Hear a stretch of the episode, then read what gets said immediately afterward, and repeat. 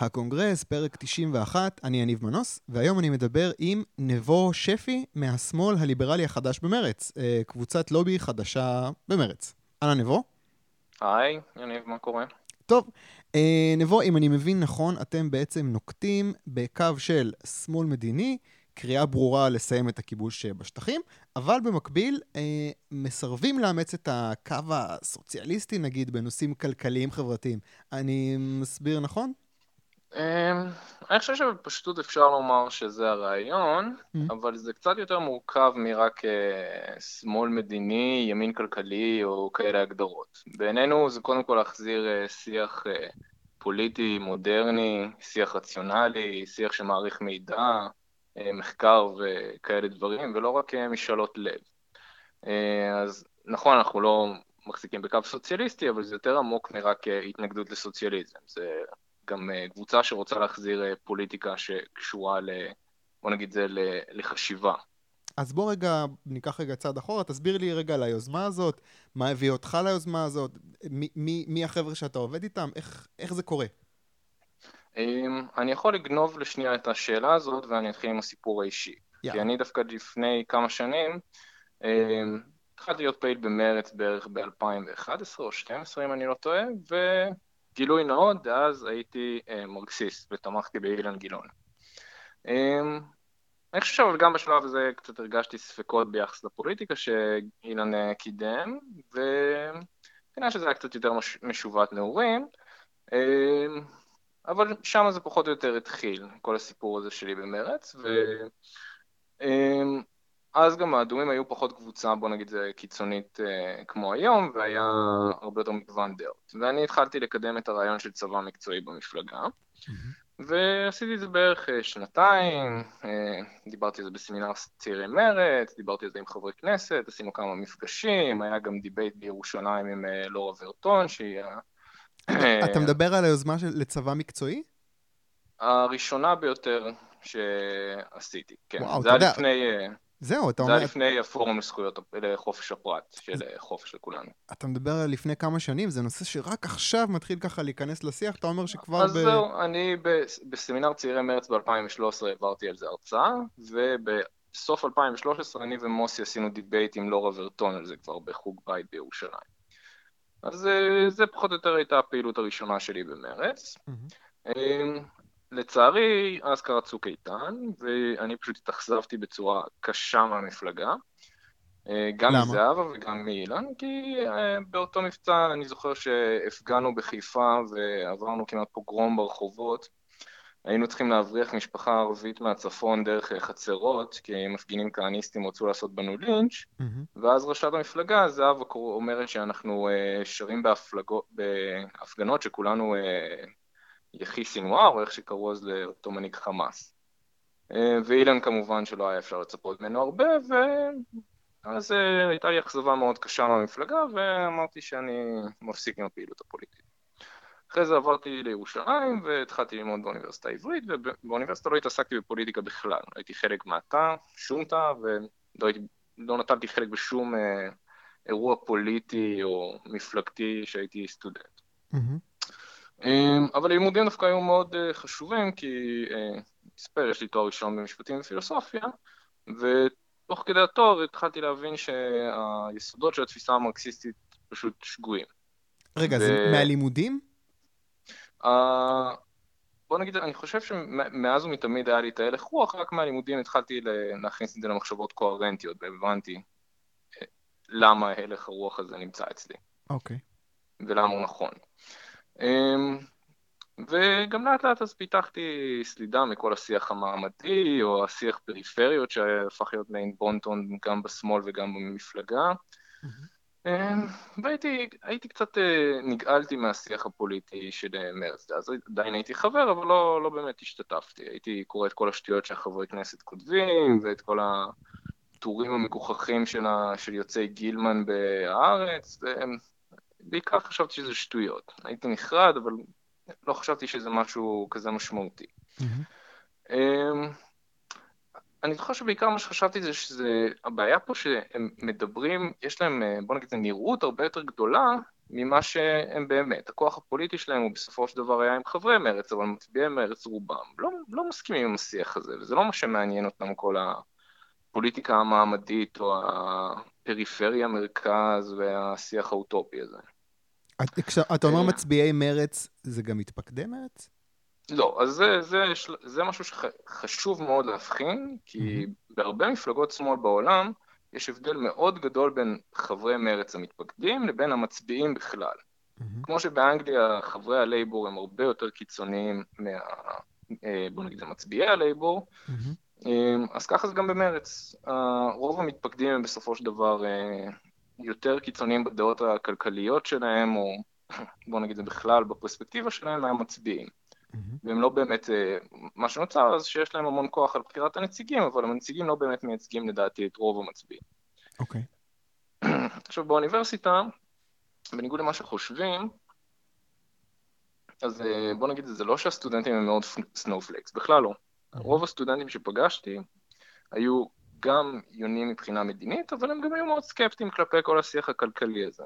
אני ממש לא פגשתי הרבה אנשים שעברו שנה, שנתיים של אה, לימודים באוניברסיטה העברית ולמדו קצת באמת יסודות של אה, תחומי ידע שונים ועדיין האמינו בכל מיני, אה, בוא נגיד, אמירות סוציאליסטיות מסו... קשות. Okay. אוקיי. אולי כאלה, אתה יודע, בחוגים לספרות וכאלה שטויות, אבל לא, לא בחוגים קצת יותר רציניים. אוקיי. Okay. והיינו מדברים הרבה על איך אני וחברים שהיו שותפים לדעות האלה, על איך למעשה המפלגה לא מייצגת אותנו, ומנהלים שיח לא נכון. מתישהו החלטנו שהגיע הזמן לעשות רעש, וככל שהבחירות הנוכחיות, האלה של 2019 התקרבו, הבנו שכדאי מאוד uh, ליצור איזשהו באז במפלגה, או קצת לשנות דיסקט. Um, הזמן היה קצת קצוב, אז ההתלבטות שלנו הייתה בין להריץ איזשהו מועמד בפריימריז בצורה לעומתית, מישהו שיאתגר את השיח, או באמת להקים איזה קבוצת לחץ רעיונית. Mm-hmm. בסוף, מכל מיני סיבות החלטנו על האפשרות השנייה, שזה הקמת הקבוצה הרעיונית, ועכשיו אנחנו כאן. אמ, ואני חייב לומר שלמרות שאנחנו קבוצה יחסית חדשה ונישתית בשיח של המפלגה, עשינו לא מעט רעש בחודשיים מאז שהגענו לעולם, והגענו להרבה אנשים, וגם הבחנו הרבה גורמי כוח במפלגה. אז בעיניי, עד עכשיו אנחנו סיפור הצלחה. אוקיי, okay, אני רוצה לקפוץ רגע להשוואה מתבקשת. אה, אני חושב, אה, אני מפשט, כן, אני מבין שזה טיפה יותר מורכב, אתה רואה את זה אחרת קצת, אבל בגדול, שמאל מדיני, ימין כלכלי-חברתי. אני לא, אני לא כל כך אוהב את ההגדרה הזאת, אני אגיד לך למה, כי... נו. אני אישית לא רואה את עצמי כימין כלכלי. Okay. אני אוקיי. חושב שיש לנו בקבוצה מגוון רחב של דעות, ויש אנשים, ב, בוא נגיד זה, הרבה יותר, הרבה יותר אה, ליברטניים ויש אנשים פחות. אני חושב שאנחנו יכולים גם לקבל אה, סוציאל דמוקרטים רכים ויש לנו גם אה, כמה כאלה. Mm-hmm. העניין הוא שהשיח שלנו הוא באמת מוכוון ידע. אנחנו לא, לא מדברים על סיסמאות מופשטות או עקרונות כלליים, אנחנו מסתכלים באמת על פרופר, על מדיניות, על מה, מה, מה עובד וקורה בפועל. אז לקרוא לנו ימין כלכלי, לא יודע, זה מרגיש לי שזה קצת אה, הפשטה גסה וקצת מחמיץ את העניין. יש אצלנו אז בוא, בוא, בוא, נעבור, בוא נעבור רגע על, ה, על הנושאים הבסיסיים. אה, חינוך, שיטת השוברים, בעד, נגד? תשמע, יש דברים שאנחנו עדיין לא, לא, לא גיבשנו עליהם אה, הסכמה קבוצתית. Mm-hmm. אני חושב שככלל כולנו מסכימים שיש בעיה במערכת החינוך בישראל, שהיא mm-hmm. ריכוזית מדי, שמשרד החינוך שולט יותר מדי בתכנים, היינו רוצים הרבה יותר אוטונומיה להורים, הרבה יותר אוטונומיה למנהלים, הרבה יותר אוטונומיה לרשויות מקומיות גם להחליט על אה, תוכניות לימוד. אה, אני הייתי שמח לראות זרם חילוני בחינוך ולא להחליף את כולם לזרם הממלכתי. אוקיי. אז ברור, נראה לי שיש לנו גם תומכים לשיטת השוברים, אני אישית הייתי מעדיף מעין שיטה משולבת, אבל יש תומכים לעניין הזה. קודם כל, אבל ברור לנו שהריכוזיות במערכת החינוך חייבת להיפסק. אוקיי, אה, הסתדרות, להחריב או לא להחריב? אמ, אני בכוונה שואל בצורה, כן. אה, זו שאלה כל כך...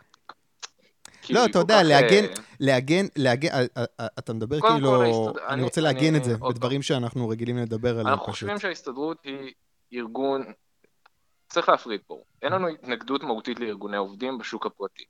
בכלל לא, אני גם אה, יכול להיכנס לזה ולהגיד למה אני חושב שהם אפילו מועילים. יש לנו בעיה עם ההסתדרות כארגון שהוא גם נהנה ממונופול מטורף, וגם לא חייב בחובת שקיפות, וגם מתנהל בצורה בעייתית, וגם הממשק שלו למעשה עם העובדים, וגם איך שהוא בעצם מקבל החלטות. אז ברור שעם ההסתדרות יש לנו בעיה, אבל אין לנו, בוא נגיד זה, אם, אם במקום עבודה מסוים רוב העובדים אה, רוצים להתאגד, אה, בוא נגיד זה, ולנהל משא ומתן אה, קבוצתי, בסדר, יש לנו בעיה אולי עם כלל השליש, שהוא קצת, בוא נגיד זה בעייתי לנו ולהרבה אנשים, mm-hmm. יש לנו בעיה עם ההתנהלות של ההסתדרות בישראל, יש לנו בעיה עם זה שהיא יכולה כך סתם להפעיל כוח שליטה כלפי אה, רוב המשק, בעיניי צריך לחשוב על ההסתדרות כעניין של אה, הגבלים עסקיים, יש לו. בעצם פה מונופול על כוח השליטה בחסות המדינה, ועם מערכת אה, משפטית נפרדת, שזה הבתי דין לעבודה, שפשוט נותנים לגב לעשות מה שהיא רוצה.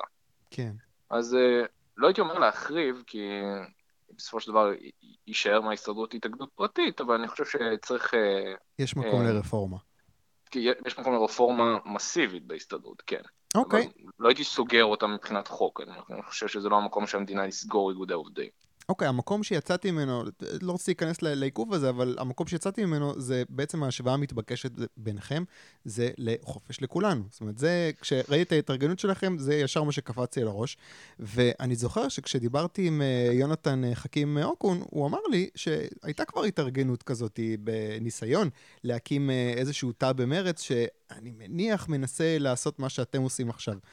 בוא, בוא תעשה לי רגע את ההשוואה. דיברת עם יונתן, אה, אה, הייתה לכם שיחה על זה, הפקת לקחים, מה... ספר לי. אמ, אני אגיד כזה דבר. אני מכיר את יונתן, אני מכיר את האנשים של חופש לכולנו. אמ, נתחיל מזה שאין זהות בין האנשים של חופש לכולנו לאנשים שלנו. יש לנו אולי קרבה בדברים מסוימים. שגם הערכה הדדית בדברים מסוימים, אבל אנחנו לא, בוא נגיד, זה לא, אין חפיפה, אני חושב שחופש לכולנו גם מקדמים שיח שהוא קצת שונה מאיתנו, ואנחנו. מקדמים שיח אחר. יש נקודות של הסכמה, בנוגע להתארגנות של חופש לכולנו אז. אה, אז אני דווקא הייתי עד להתארגנות הזאת, ב, אה, בוא נגיד זה כצופה מהצד. ההגה. אה, האירוע הראשון שהפורום לזכויות הפרט שהחברים של חופש לכולנו הקימו, היה אירוע שאני ארגנתי במטה המפלגה בנוגע צבא מקצועי. ואז באמת הם התחילו את, ה... את הפעילות שלהם. אני חושב שההבדל המשמעותי בינינו לבין ההתארגנות של חופש לכולנו, היא שהם קצת נתפסו כמו הליכודניקים החדשים. הם, אני, אני אסביר את זה פסיכולוגית יותר מאשר uh, קונקרטית. הם פשוט היו נטע זר במפלגה, הגיעו אנשים שהתפקדו, החליטו לנסות לקדם אג'נדה בכוח, וכמו גוף uh, ביולוגי, שיש גוף זר שחודר, אז כולם, uh, הוא מפריש את הנוגדנים ומנסה לחסל אותו. Mm-hmm. וזה גם ההבדל בינינו לבינם. אנחנו בסופו של דבר uh, רוב הפעילים המרכזיים שלנו הם פעילי המפלגה המון שנים, אנחנו בשר מבשרה של המפלגה, אני הייתי חבר במפלגה הרבה, לפני רוב האדומים, כולל הרבה מהמנהיגים שלהם. אמ, אז בוא נגיד זה מה שהעלו טענות כנגדם, שהם איזה גוף פולשני ומנסים, אה, שהם חודרים ומנסים בכוח להשפיע על השיח של המפלגה, זה פשוט לא תקף לגבינו. העניין השני הוא שדיברתי על זה עם יונתן, אה, וגם עם עידן ושאר המארגנים, זה שהם גם התנהלו בצורה לא נכונה. Mm. אני חושב שהם היו קצת נאיבים מבחינת איך הם uh, מנהלים את ההתארגנות הזאת, והם לא, בוא נגיד זה, הם לא, הם, uh, ברגע שהורידו את הכפפות איתם והיו קצת אגרסיביים, הם פשוט uh, התכנסו ועזבו. אנחנו לא מפחדים. Mm. אוקיי, okay, אני רוצה... בוא נגיד זה, שרק הכרזנו על היוזמה הזאת, קיבלנו תגובה מאוד אגרסיבית ממנכ"ל המפלגה, שהוא מבחירי מחנה אילן גילון. Mm-hmm. אני לא, אני לא, בוא נגיד, זה לא, לא הרתיע אותי, הורדתי את הכפפות ועניתי. מה זה אומר תגובה לא- אגרסיבית? לא... זה, זה מילולי, נכון? הוא לא יכול להעיף אתכם מהמפלגה או משהו. הוא לא יכול להעיף אותנו מהמפלגה. פרופר, הוא כתב שבא לו להקים מהיוזמה וכל מיני כאלה דברים, אז עניתי לו, עין תחת עין, נגיד ככה. הם, ברגע שהם נתקלו בהתנגדות הראשונה, אז הם קצת נסוגו, הם... אני, אני מאמין שפוליטיקה אין מה לעשות היא קצת עסק אה, מלוכלך ולא נעים, ואם צריך אה, למרפק ולהילחם חזרה, אז אנחנו נילחם חזרה. אוקיי, okay, אני רוצה רגע אה, לדבר קצת, לפני שנדבר איתכם מה אתם מתכננים ומה אתם רוצים לעשות, אני רוצה רגע לחזור אחורה להיסטוריה. בעצם מרץ, נגיד בשנות ה-90, הייתה מפלגה, בטח רחוקה מאוד מהקו הכמעט אה, סוציאליסטי ש, ש, שיש בה היום. אה, אה, תספר לי באמת על התקופה הזאת, זו התקופה יותר נוח בה להביע עמדות פחות סוציאליסטיות, ו- ואיך קרה השינוי הזה? תספר לי קצת. אמ, טוב, למעשה יש פה כמה סיפורים שמשתלבים. אוקיי. Okay.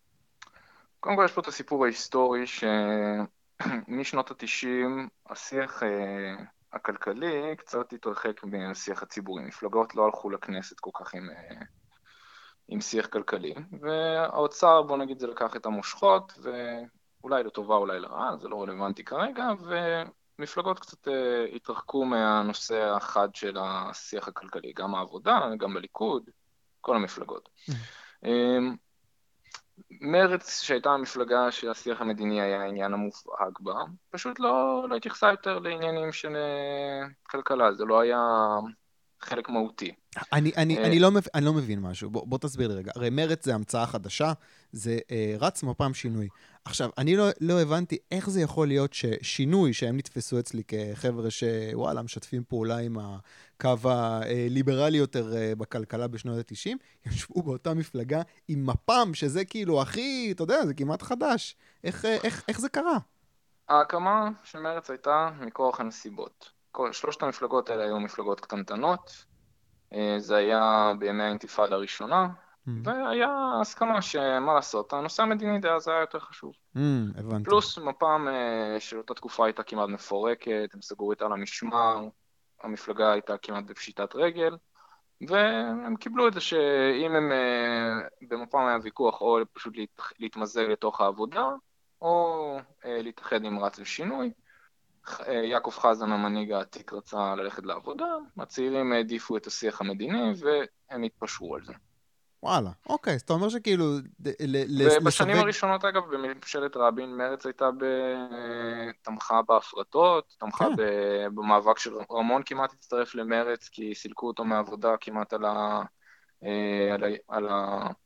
קרב שלו על ההסתדרות, mm-hmm. מול אה, הברמן או הברפלד, mm-hmm. שכחתי את שמו. כן, אני חושב שחיים הברפלד. אוקיי.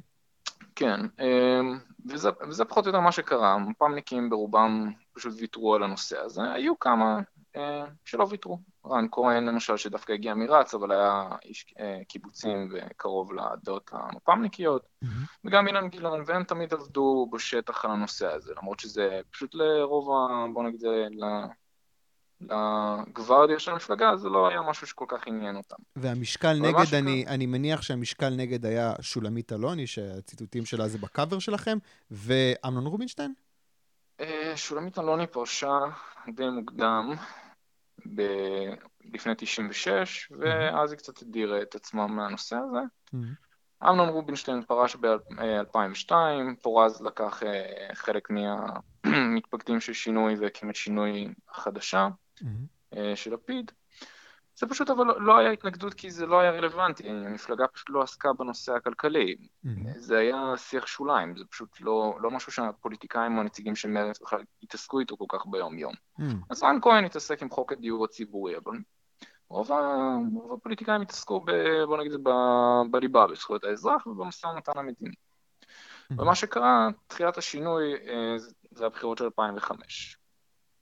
אה, מרץ פשוט נחלה שם תבוסה, והרבה מצביעים שהיו אה, יותר קרובים לרץ ושינוי, אה, עשו את המעבר לקדימה ולא הסתכלו אחורה. וברגע שכמות המצביעים ירדה וגם כמות המתפקדים ירדה, זה נותן כוח לקבוצות קטנות יותר להשתלט על המנגנון. ואילן גילון, יאמר לזכותו, תמיד עבד טוב בשטח. אז אילן גילון שלט למעשה בנוער מרץ ובצעירי מרץ, והיה לו קאדר של פעילים צעירים מאוד מאוד נלהבים. Mm-hmm. ואז באמת ראינו שב-2009 הוא הצליח להיכנס בפעם הראשונה, שהוא נוסע צריך לפרוש, אבל המחנה שלו סוף סוף נהיה חזק. כי כל כך הרבה מתפקדים נעלמו, וגם מהמצביעים נעלמו, שקבוצה קטנה כמו הקבוצה של אילן גילון הצליחה לצבור כוח. Mm-hmm.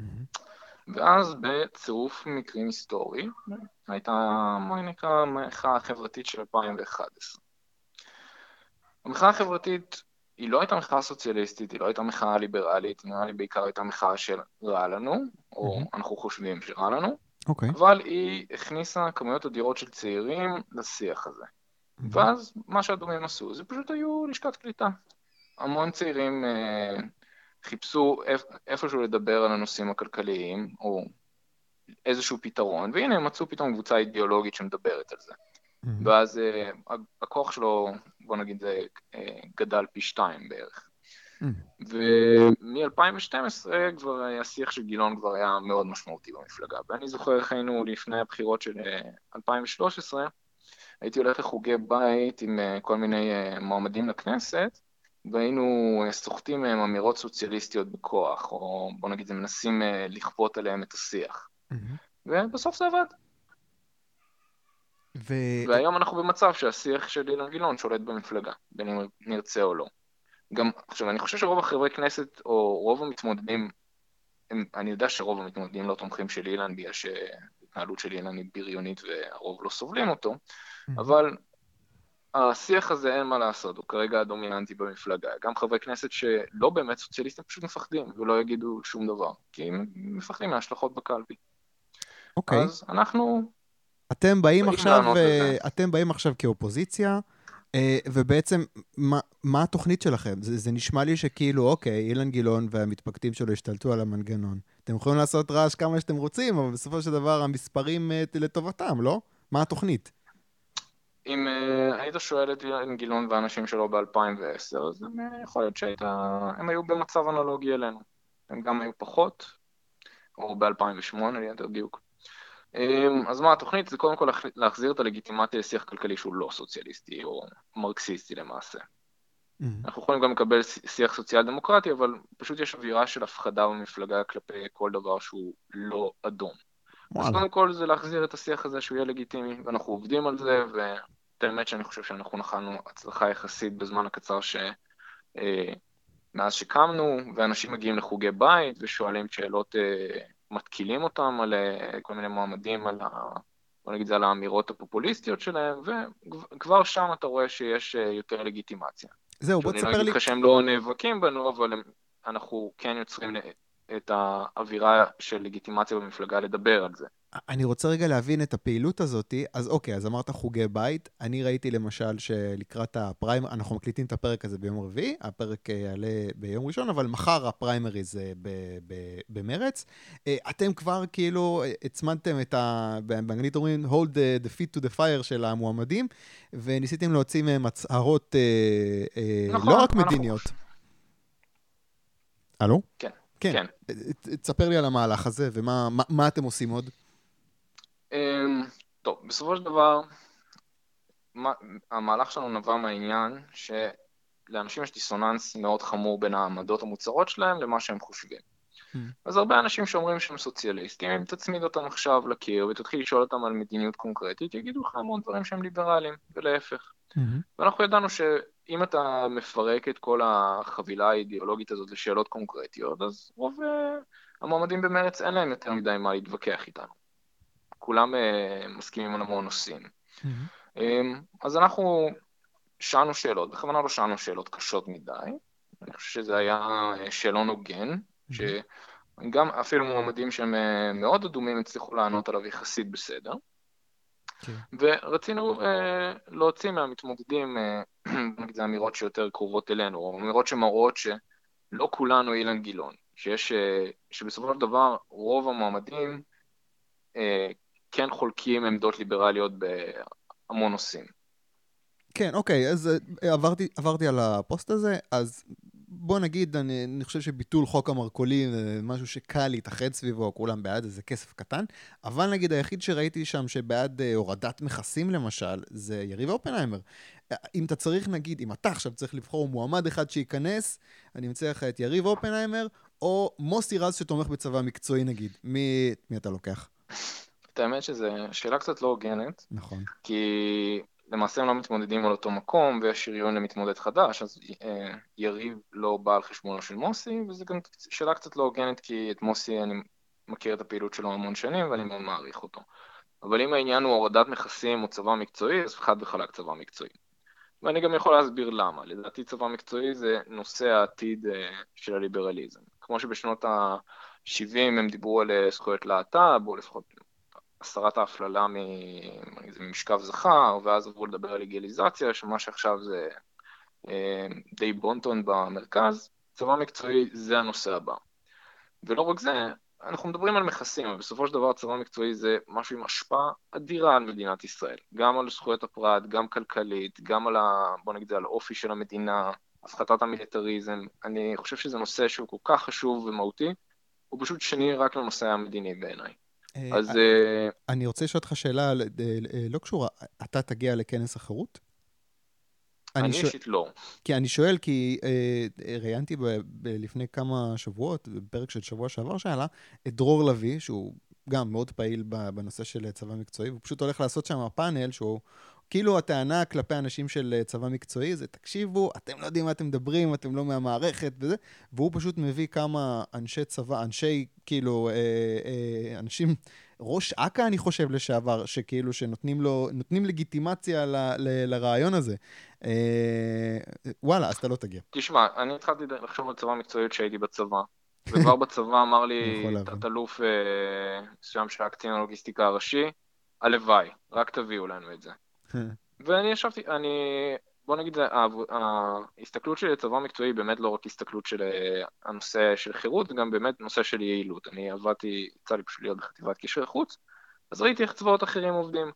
וחד וחלק, משהו שאצלנו היה צריך ענף עם אה, שישה קצינים ו-12 חפ"שים לעשות, בצבא אחר עושים אולי קצין אחד ונגד. פריון עבודה פשוט הוא נמוך בצורה לא הגיונית בצה"ל. אז uh, העובדה שאנשי צבא רוצים צבא מקצועי זה ברור לי, וגם אייזנקוט נראה לי קצת uh, לקח לכיוון הזה, הוא מנסה לקצר את uh, משך השירות ובאמת לעשות uh, יחידות יותר מקצועיות. Mm-hmm. אבל בסופו של דבר זה לא מפתיע אותי, אבל אני אישית לא, לא הולך להגיע לכנס החירות, כי גם אין לי זמן, אבל אין לי שום הלם מזה שאנשי צבא תומכים בצבא מקצועי. בסופו של דבר, זה, גם ביטחונית אני יכול להתפלפל ולהגיד לך למה זה עדיף בהרבה על אה, צבא חובה. לא, אני, אני, אני רוצה רק לחדד את הדילמה ו, ו, ולראות כמה רחוק אתה מוכן ללכת עם הקואליציה הזאת. אה, אה, גוף נוסף שתומך ברעיון של צבא מקצועי זה מפלגת זהות, שאני מניח שאתם חלוקים איתה בהמון דברים. אתה חושב שאתה תהיה מוכן לעבוד עם אנשים מזהות סביב הרעיון הזה, או שמבחינתך לא מוכן להתקרב לכם? מה זה לעבוד עם אנשים בזהות? אני לא... אני לא הולך לעשות גם שום שת"פ. לו היה אה, חבר כנסת במרץ, אה, או לא. אתה יודע, מוסי רז ישב באותו פאנל עם משה פייגלין וידבר הוא, על... נכון, אין לי בעיה עם... אה, גם מוסי רז כבר ישב באותו פאנל עם אה, משה פייגלין שעשו כנס בכנסת על צבא מקצועי, mm. ואין לי בעיה עם זה. אבל מעבר לזה, אני חושב שזהות זה משהו כמעט רעיל בפוליטיקה הישראלית. או, בוא, בוא, בוא, בוא תסביר לי למה. תשמע, אם אתה מוכן. אני לא יכול לקבל מפלגה שקוראת לעצמה ליברלית, אבל uh, מציעה סוג של טרנספר, והיושב ראש שלה אתמול מציע ענישה קולקטיבית uh, uh, על, uh, בוא נגיד זה, על הנצורים בעזה. בעיניי אין שם שום דבר ליברלי, אין שם שום התייחסות לכבוד האדם. זה פשוט uh, ביזיון בעיניי, ואני לא מדבר פה את עמדות הקבוצה, אני אומר את התחושה האישית שלי על זהות. אני, mm-hmm. אני חושב שהיא תופעה פסולה. Mm-hmm. ויש להם צבא טרולים ענק ברשת, אני לא חושב שהם הולכים לעבור את אחוז החסימה, הם אפילו יהיו מאוד רחוקים מזה, mm-hmm. אבל בסופו של דבר זה לא מפלגה ליברלית, אין שם שום דבר ליברלי, אין דבר ליברלי בלהתייחס באופן אה, בזוי לאנשים ולקבוצות, ובזה זה נגמר. אני, אני גם, אני, אני, אני כאילו לא מבין את ה big hype הזה שיש על זהות, אז הם מדברים פה ושם על אה, דברים כלכליים, הגלעד אלפר הזה ואלה. בסופו של דבר, כשיושב לך בן אדם סהרורי ותימהוני כמו פייגלין בראשות המפלגה, אז זה אומר לך הכל. אני אגיד לך, הדילמה הגדולה שלי לגבי זהות זה באמת העניין הזה של, אה, אה, אתה יודע, מה שאני כל כך אוהב בחופש לכולנו, בשם שלהם זה שחופש לכולנו. זאת אומרת, אם אתה מציע אה, זכויות, אז זכויות לכולם, כאילו ליברליזם לכולם, לא רק לערבים, לא רק ליהודים. וכן, יש לי, זה, זה דילמה קשה, תשמע, זה לא, זה לא פתור אני, אצלי. אני כתבתי את זה באחד הפוסטים שלנו. המדינה, מדינה ליברלית צריכה להיות ניטרלית. בטח שמדינה ליברלית לא יכולה לעודד אזרחים מסוג מסוים שהיא מזהה להגר מפה, או לקדם מדיניות שמגרשת אנשים רק בגלל שהם א' ולא ב'. Mm-hmm. אז בעיניי ברור לי שאין שם שום דבר ליברלי. אז הוא יכול להיות עד מחר, להיות בעד לגליזציה ודברים אחרים כאלה שעושים אה, נעים ל... בוא נגיד זה לטרולים ברשת. בסופו של דבר, ליברליזם מחייב כבוד לאדם, לכל אינדיבידואל ולכולם. Mm-hmm. מי שלא יכול להתחייב לזה, בעיניי הוא לא ליברל, ומי שמציע גם הצעות רעילות כמו פייגלין, הוא בעיניי אפילו לא ראוי, ל... בוא נגיד זה להתייחסות פוליטית רצינית.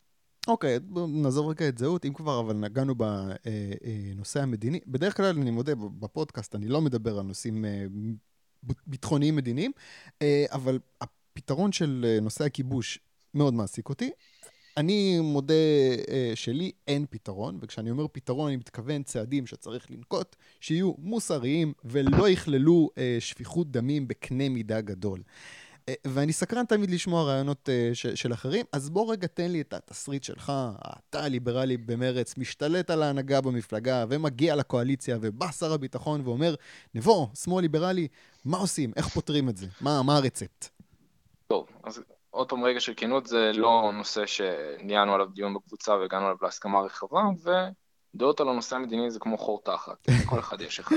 אוקיי, בוא תן לי את החור תחת שלך. אז אני אגיד לך מה אני אישית חושב. זה ממש לא נושא פשוט, וברור שלא נראה לי שיש איזה פתרון פלאים שהופ, תיק והכל נפתר.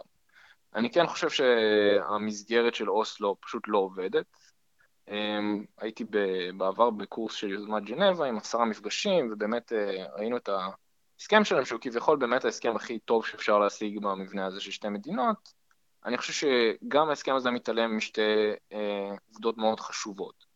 שזה, שישראל ופלסטין או הגדה והרצועה הם לא יחידות נפרדות כלכלית והן לא יכולות להתקיים באופן נפרד כלכלי, אולי ישראל כן, אבל לא הגדה. גם, גם המדינה הפלסטינית תהיה חייבת להיות תלויה בשקל עדיין, ובוא נגיד זה ביבוא והייצוא אחת מהשנייה, ותנועה חופשית של, של, של, של עובדים וסחורות, ופשוט אין התייחסות לזה, הם מניחים שאוקיי, נעבור, נעבור את זה, הנה נחתם ההסכם והכל יהיה מושלם, אבל לדעתי המדינה הפלסטינית הזאת שהם מציעים היא פשוט לא בעלת התכנות כלכלית, היא תמיד תהיה חייבת להיות קרובה יותר ל... ל... לישראל שהיא גדולה יותר. והעניין השני הוא שכמו שאמרו ערביי ישראל לערפאת ואז לאבו מאזן, אף אחד מהם לא חתם על ייפוי כוח שפתח יכול לוותר על הזכויות שלהם. וערביי ישראל לא יוותרו על הזכויות האזרחיות שלהם רק בגלל ש... אה, מאזן אמר שההסכם אה, בין הרשות לישראל יהיה קץ כל התביעות. mm. פשוט לא יכול לעשות את זה, זה לא יעבוד. אז אם אתה שואל אותי מה הייתי עושה, אני קודם כל, באופן כנה, אני חושב שצריך להתחיל להגיד את האמת לציבור הישראלי. הפלסטינים פה, והם הולכים להישאר כאן mm-hmm. איתנו, mm-hmm. ומי שהולך למכור להם גירושין, כל הקמפיינים האלה צריך להתגרש, הוא שקרן. Mm-hmm. אתה לא יכול להיות גרוש ולהישאר לגור באותו הבית, זה פשוט לא מסתדר. Mm-hmm. אז גם אם תהיה מדינה אחת או שתי מדינות, הן בסופו של דבר יהיו מאוד קשורות גם כלכלית וגם אזרחית. אמ, וגם צריך להכיר בזה שמדינה פלסטינית לא, אה, זה אולי פתרון פלסטר לעניין של ערביי ישראל. והפתרון צריך להיות יותר כולל, אין מה לעשות. אני, בדרך כלל אני חושב, אני שם את ערביי ישראל, אני, אני לא מסתכל על ערביי ישראל בכלל כבעיה, כי מבחינתי ברגע שהם אזרחים על הנייר שווי זכויות, אז זה כאילו נון אישו. אז אתה אומר, לא, לא, זה אישו. אבל הם, הם לא אזרחים שווי זכויות, הם לא אזרחים שווי זכויות כרגע, והם בטח לא יהיו אזרחים שווי זכויות במדינה יותר יהודית בגבולות 67. בוא, אז הם ימשיכו להיות מופלים. בסדר, ב... בוא, בוא, בוא נגיד ככה, אם עכשיו היית לוקח את הפלסטינים, כן? ונותן להם זכויות כמו שיש לערביי ישראל, זה היה התקדמות, נגיד, התקדמות הרבה יותר גדולה מהמצב כרגע, תסכים איתי עם זה לפחות. אמ, אני חושב שיש פה, אני מסכים אבל לא מסכים, כי אני חושב שיש לך מה שנקרא חטא מסוים באיך אתה תופס זכויות. אנשים חושבים על זכויות אה, קצת במובן כלכלי כזה, של עלות תועלת או כמה יש. אבל זכויות אדם זה, זה משהו שדורש גם כבוד מסוים. תשמע, עצם זה שהם יוכלו להצביע בכנסת, אתה יודע, זה וואחד שינוי. הם, הם יכולים להצביע בכנסת, אבל כל המפלגות שלהם מוקצות, אז למעשה לקול שלהם אין שום משקל. זה לא מעניין אף אחד. בסדר, אתה מוסיף כמה מיליונים, זה משתנה. יכול להיות, אבל מה יקרה אם תוסיף כמה מיליונים? אז פשוט כל המפלגות היהודיות יעשו קואליציה עם, עם uh, עצמם. אתה תראה את ה, גם את מרצ ואת העבודה ואת הליכוד, כולנו יושבות ביחד, רק שלא יהיה ראש ממשלה פלסטיני. לא. בטוח שזה יספיק. אתה לא יודע כמה ערבים יש. יכול להיות. אני, אני לא יודע מה יקרה במדינה אחת. אני בטוח שבדרך למדינה אחת זה לא שיום אחד הם כולם יקבלו אה, זכות הצבעה, ובגלל זה בעיניי זה קצת אה, תרחיש אוטופי. Mm. כל מעבר למדינה אחת גם יכלול הרבה שפיכות דמים. ו... אין תסריט אופטימי, אה? אין, אין, תסריט, אין תסריט שלא כולל שפיכות דמים, אה? לא, אין תסריט שלא כולל שפיכות דמים. סכסוך לאומי של מאה ומשהו שנים, יש שפיכות דמים בדרך לפתרון שלו, אין מה לעשות, זה לא דברים שנפתרים ביום אחד. אמ, אבל אם אתה שואל אותי באמת מה הייתי עושה, אז קודם כל הייתי, הדבר הראשון שצריך לעשות זה להוריד את החיכוך. Mm-hmm. קודם כל צריך לצאת משטחי A ו-B, להרחיב אותם, לפנות את ההתנחלויות המרוחקות ואת אלה שנבנו על קרקע פרטית. Mm-hmm. ישראלים ופלסטינים פשוט צריכים להפסיק לראות אחד את השני יום-יום דרך uh, משקפת, או דרך, uh, בוא נגיד זה, מחסום, או uh, uh, נערי גבעות שזורקים אבנים. קודם כל צריכים קצת מרחק. Mm-hmm. ברגע שאתה מוריד את החיכוך, גם, ה, בוא נגיד, כמות הדם שנשפך גם תרד. Okay. הייתי אוקיי. מצ... מסיר את המצור על עזה, כי המדיניות של ישראל שם בעיניי חסרת כל היגיון. אני מנהל משא ומתן עם חמאס מחר, אם צריך. Mm-hmm. הייתי מאפשר שלטון אוטונומי יותר רציני, זה לא הגיוני, אומרים שהרשות הפלסטינית היא שלטון עצמאי, ובסופו של דבר סגן אלוף בגזרת אה, רמאללה יכול אה, להוציא צו ולהגיד לפרלמנט הפלסטיני שאסור לו להתכנס. זה, שלטון זה לא. אמ, ובסופו של דבר הדבר הכי חשוב זה שצעירים פלסטינים צריכים תקווה כלכלית. צריך להוריד את המחנק הכלכלי שה... שמתאם אה, הפעולות ופיקוד מרכז מטילים עליהם. צריך לאפשר uh, כניסה של סחורות וייצור הרבה יותר קל, גם מהגדה וגם מעזה. בטווח הארוך, אם אתה שואל אותי, אני חושב שאין מנוס מאיזה סוג של קונפדרציה מהירדן לים. בוא תסביר את אה, הרעיון אבל... הזה, מה, מה זה אומר קונפדרציה? אז כל אחד, כמו דעות, גם בקונפדרציה. כן, אבל מה העיקרון? מה, מה, מה הפתרון הקסם? אני חושב שהקונפדרציה, בהבדל מפדרציה, או בוא נגיד זה בהבדל פה, זה יהיה שתי ישויות מדיניות ששומרות על מידה יותר גדולה ש... של עצמאות מאשר בפדרציה כמו ארצות הברית, mm-hmm. אבל אה, עדיין מקיימות, בוא נגיד זה למשל אה, יכול להיות אה, תנועה חופשית של עובדים או של אנשים או כאלה דברים. ספציפית אני חושב שאנחנו חושבים פשוט בכלים מדינתיים של ה-200 שנים האחרונות, ו... אולי צריך uh, להתחיל לחשוב על קונספטים חדשים, אולי משהו כמו אזרחות סאפה, שכל אחד uh, יכול לקחת את האזרחות שלו, בוא נגיד זה, איתו, אני יכול uh, לקנות בית בחברון ולהיות תחת, uh, ולהיות אזרח ישראל, mm-hmm. עם uh, מערכת דינים ישראלית מסוימת, וכנ"ל הפלסטיני שיעבור לגור בקריית אונו, אני יודע. Mm-hmm. ואני חושב שגם המהלך הקונפדרטיבי צריך להיות מלווה בסוג של חיזוק שלטון מקומי או קנטונים. פשוט לאפשר לחלקים שונים פה, כי בסופו של דבר אין פה, זה לא יהודים וערבים, יש בה... בין הירדן לים יותר משלושה ארבעה שבטים. בעיניי זה אולי צריך... הפתרון הוא בסופו של דבר לתת באמת לכל אחד את המרחב ואת החופש להתפתח באופן אה, אוטונומי. אוקיי, okay, אני רוצה רגע לסגור את הנושא הזה, כי דיברנו על זה הרבה. אני כן רוצה לסגור נושא שפתחנו קודם, וזה, בכלל התחלנו את כל השיחה הזאת, את המהלך הזה מהפריימריז. אז אוקיי, okay, מחר הפריימריז. אה, אתם חושבים שתלך עם איזושהי השפעה על התוצאות, או שאתם עוד לא במקום הזה? אמ, אני חושב שכן תהיה לנו השפעה על התוצאות, אבל היא תהיה השפעה בגלל האופי של הפריימריז. עכשיו, יש מקומות uh, מאוד צפופים, כמו uh, חבר כנסת חדש בחמישייה הראשונה, או הבטחת ייצוג לנשים, ששם באמת עוד 100 או 200 קולות באמת יכולים לעשות את ההבדל. והבהרתי גם למועמדים שלא הבינו את זה, שזה באמת יכול לעשות ההבדל. Mm-hmm. אני, אני לא יכול לחתום לך על מה התוצאות הפריימריז יהיו. אמ, אני מטבעי לא בן אדם כזה אופטימי, אז אני תמיד נותן, אני נותן את התחזית הכי קודרת, אז אני לא בטוח, אבל אני כן בטוח שלפחות קידמנו בטיפה את המועמדים הרלוונטיים. בעיניי אם אה, מוסי למשל יהיה בחמישייה הראשונה, ושאר המועמדים שתמכנו בהם לפחות יהיו בחמישייה השנייה, או אחד מהם או שניים מהם, אז זה תוצאה טובה מבחינתנו. בוא, אתה זוכר את השמות? תזכיר אותם רק, אם לא... אה, אנחנו פרסמנו רשימת אה, אה, חסות במוסי רז, ביריב אופנהיימר, בקטי פיאצקי ובאסמאעיל ערפאת. אסמאעיל ערפאת? אשכרה כן. ערפאת? כן, זה שם משפחה די נפוץ. אוקיי, אה, בסדר. ו- ואגב, ואחרי הפריימריז, כאילו, מה התוכנית לפריימריז הבאים? אתם... מה, לפקוד עוד אנשים למרץ כדי שתהיה לכם יותר השפעה? מה, מה, מה התוכנית? זה- או שזה נשאר ברמה של שיח? אנשים. אנחנו כאן כדי להישאר בסופו של דבר. Mhm. זה לא אד הוקי לפריימריז הזה. אנחנו נתחיל לבנות קבוצה באופן... אה, הסד הזמנים לא אפשר לנו לבנות מוסדות כמו שהיינו רוצים, או להיסגר כל כך אה, על הרבה דברים. אבל אה, התוכנית זה, להתפתח. התוכנית זה להיות כמו הליבר... מבחינתי, הליברלים בליכוד, הבאה. הליברלים במרץ, לפקוד אנשים ולהגדיל את הכוח? בין היתר לפקוד אנשים. כן, הייתי רוצה שבכנסת הבאה כבר יהיה מתמודד אה, אה, שקרוב לדעות שלנו, שכבר יתברג ברשימה. אולי אה, בהמשך יותר. אוקיי, אה, בואו נדבר על נושא אחד אה, אה, אה, אקטואלי, אה, יכול להיות שיהיה לך זווית אה, אה, מעניינת עליו, ואז נעבור להמלצות אה, תרבות, מקווה שהכנת משהו. אה, בואו נדבר רגע על עינת קליש רותם. אה, נעזוב את הפריימריז, נעזוב הכל. אקטואליה מוניציפלית, אבל זה איכשהו זה נושא שמאוד צף בשיח של הקבוצות הליברליות. כל הליברלים כמובן התאחדו בתמיכה בעינת קליש רותם, שהחליטה אשכרה לקיים הבטחת בחירות, ולקצץ בתקציב העירייה על מנת להוריד ארנונה. אה, והיא הבינה שבעירייה יש הרבה עובדים מיותרים, שלא לא נותנים שירות וצריך אה, אה, לפטר. תגובת הוועד, שביתה כללית, זבל ברחובות, משאית זבל חונה עם כל הריח של הזבל בכניסה לעירייה, שביתה בגני ילדים אחר כך.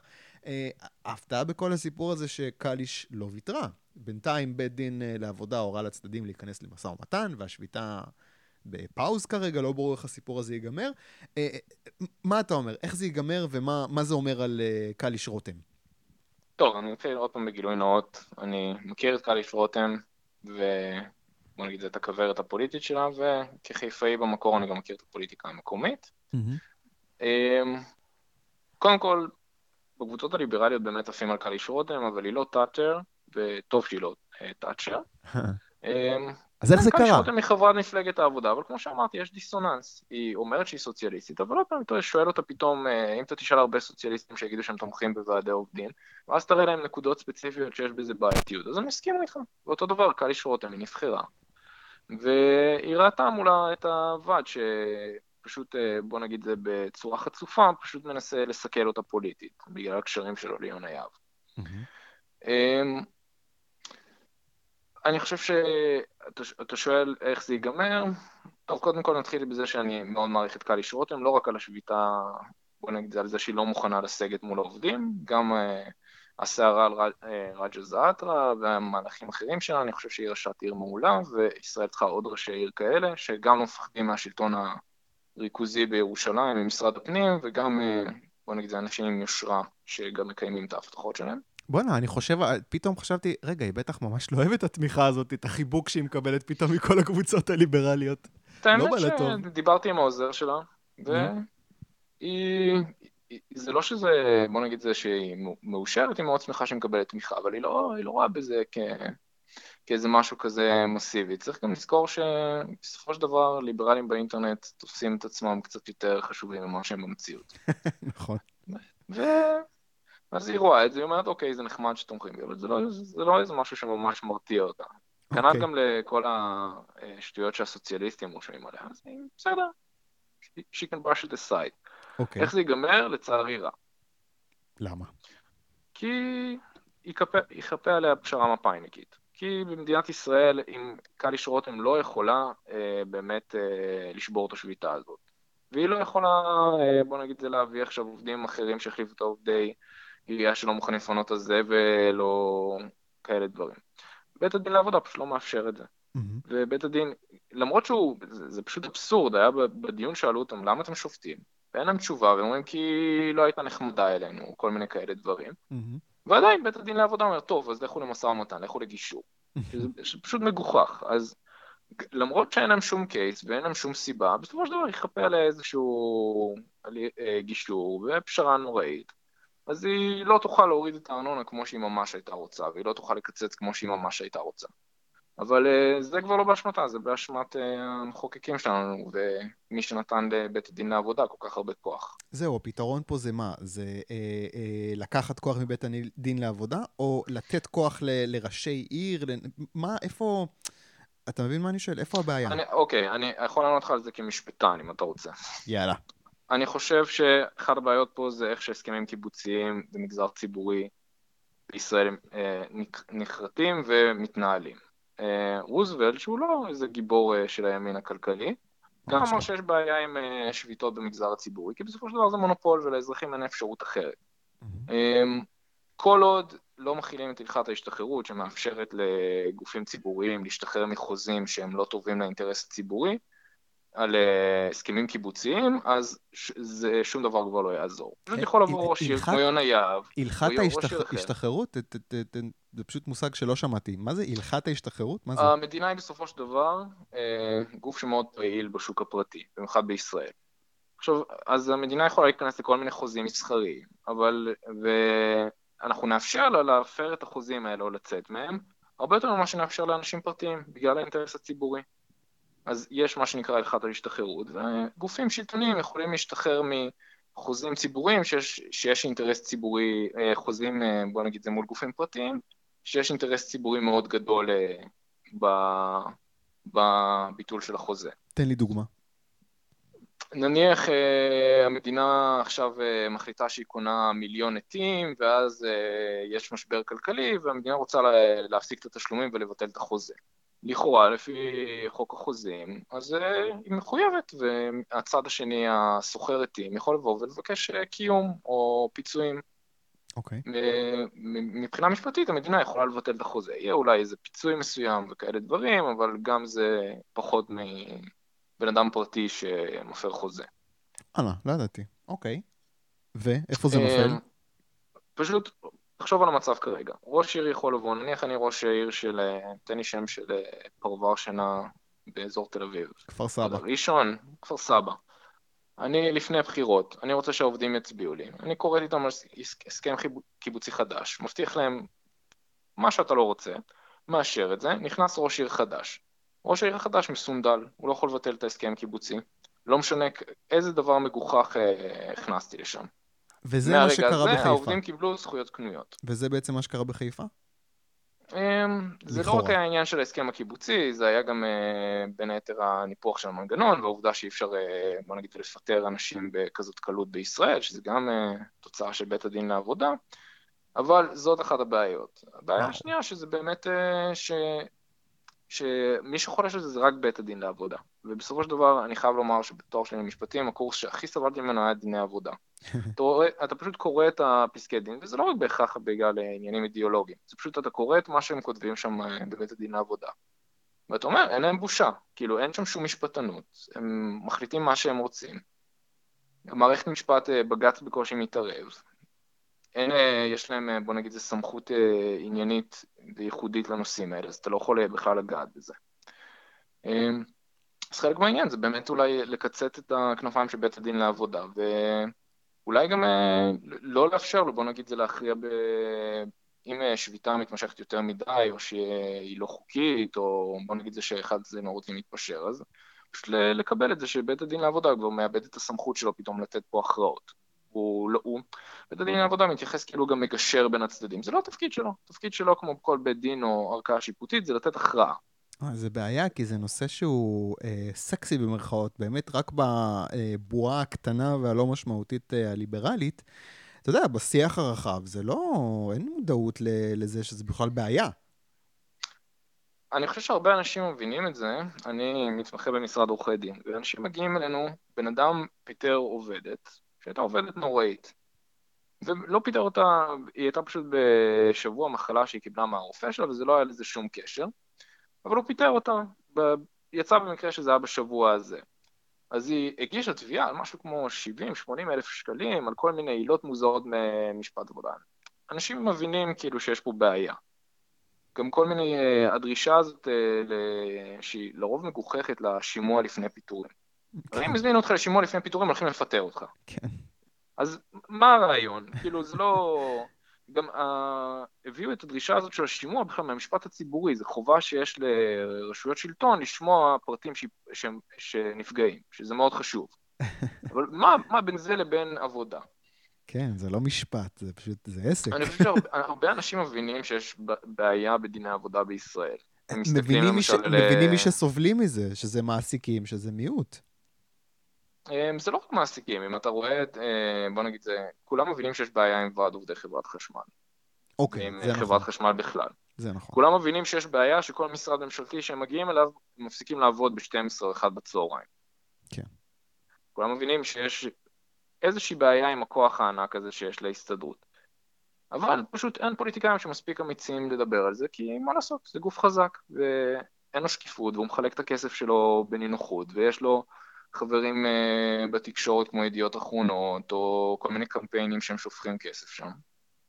אז ככה זה נראה, אבל אני חושב שלהכניס את זה לשיח כמו צבא מקצועי, יעשה את זה גם, uh, בוא נגיד, זה מובלט לאזרחים. זה פתאום כן יהפוך להיות אישו. ואתה רואה את זה קורה? אתה רואה את הנושא הזה מתקדם, או שזה לא... אין סיכוי? אני חושב שהבעיה שלו זה פשוט הנגישות שלו לציבור, כי באמת זה עניין, זה עניין גם משפטי וגם כלכלי, והוא מאוד מורכב, ולהרבה אנשים אין, בוא נגיד זה, אין, אה, אין את הפנאי להתעסק עם זה. בסופו של דבר אתה צריך שיהיה איזשהו סיפור אה, מאוד מאוד בעייתי, באמת עם איזה ועד שהגזים בצורה קיצונית, ורק ככה תוכל אה, לעשות מהלכים. אוקיי, ככה זה לפעמים, אתה צריך, חייב אה, פאניקה מוסרית של הציבור בשביל לקדם דברים מסוימים. טוב. בואו נסיים בהמלצת תרבות. כל פרק אנחנו מסיימים, אה, המלצה על ספר, סרט, פודקאסט, אירוע שאתה רוצה להמליץ עליו. אם לא חשבת על משהו, אני אתן לך דקה, ואני אמליץ על הסרט רפסודיה בוהמית, סרט על קווין. אה, זו המלצה עם הסתייגות, יש בסרט הזה משהו מוזר, הוא לכאורה עשוי די רע, הוא קיבל ביקורות אה, לא טובות. אה, קצת שטחי, על גבול המיוזיקל. Uh, היו רגעים שראיתי את זה והרגשתי שאני רואה קצת uh, מאמא מיה, אבל uh, הייתה בו גם הרבה מאוד אהבה ללהקת קווין, ופיצוח פשוט אבל יעיל של הנרטיב, של הסיפור של פרדי מרקיורי. Uh, שני האלמנטים האלה סוחבים את הסרט, אני מעריץ של קווין ומודה שהסרט uh, עשה לי את זה, אז אם אתם מעריצים של קווין ולא מפחדים uh, מסרט קצת uh, פשטני, אז רפסודיה בוהמית זה סוחף, אני ממליץ. Uh, נבו, מה ההמלצה שלך? אני לא מעריץ של קווין, אני מעדיף ארטקור פאנק, אבל מכרת את זה יפה. אוקיי. אה, אני אתן שתי, שתי המלצות קצרות על סרט, זה טוני ארדמן, שהוא סרט גרמני, הוא טיפה ארוך, אבל הוא מעולה בעיניי, זה יועצת עסקית גרמנית שחיה ברומניה, ועושה שם אה, כל מיני עבודה עם אה, מפעלים מקומיים, ואז האבא ההיפי שלה מגיע ועושה כל מיני צרות. מהמם. אני חושב שזה סרט גם מאוד מצחיק, אבל הוא גם אה, מדגים את הקולוניאליות המסוימת שיש בכל העשירים שמגיעים אה, למדינות עולם שלישי, בין אם זה להתנדב ובין אם לעבוד, וזה גם אה, מדגים איך השמאלנים במדינות העשירות חיים בסופו של דבר די בנוח עם ה... בוא נגיד, עם האסימטריה שיש בין המדינות האלה. Hmm. מתעסקים בזה רק כשזה מעניין אותם. אוקיי. אמ, אז זה סרט מעולה. ספר, אה, זה ספר שקוראים לו Against Democracy של אה, פרופסור ג'ייסון ברנן. רגע, הוא מרצה Democracy של כן. ג'ייסון ברנר? ג'ייסון ברנן, כן. אוקיי. הוא מרצה באוניברסיטת ג'ורג'טאון, והוא בעצם, אה, בספר הזה הוא מבקר את השיטה הדמוקרטית ש... שאנחנו, כמו שאנחנו מכירים אותה, של אה, one man one vote. אמ, אני לא בטוח שאני מסכים איתו על הכל, אבל הוא מע- מעלה התנגדויות מאוד מעניינות לתפיסה הזאת שלכל אחד צריך להיות קול שווה, או שדמוקרטיה בעצם יש בה ערך בפני עצמה, או כל הערכים שיש לה רק אינסטרומנטליים. אמ, אבל הוא לא כבד מדי תיאורטית, וזה מאוד מעניין ואקטואלי. אז מי שמתעניין קצת בפילוסופיה פוליטית, זה ספר שאני ממליץ עליו. אוקיי, טוני ארדמן ו-Against Democracy של ג'ייסון ברנן. נבו שפי, תודה רבה. תודה לך. תודה רבה לנבו שפי אה, מהשמאל הליברלי החדש. זהו, הקונגרס, פרק 91, אנחנו נחזור בשבוע הבא עם עוד ליברל.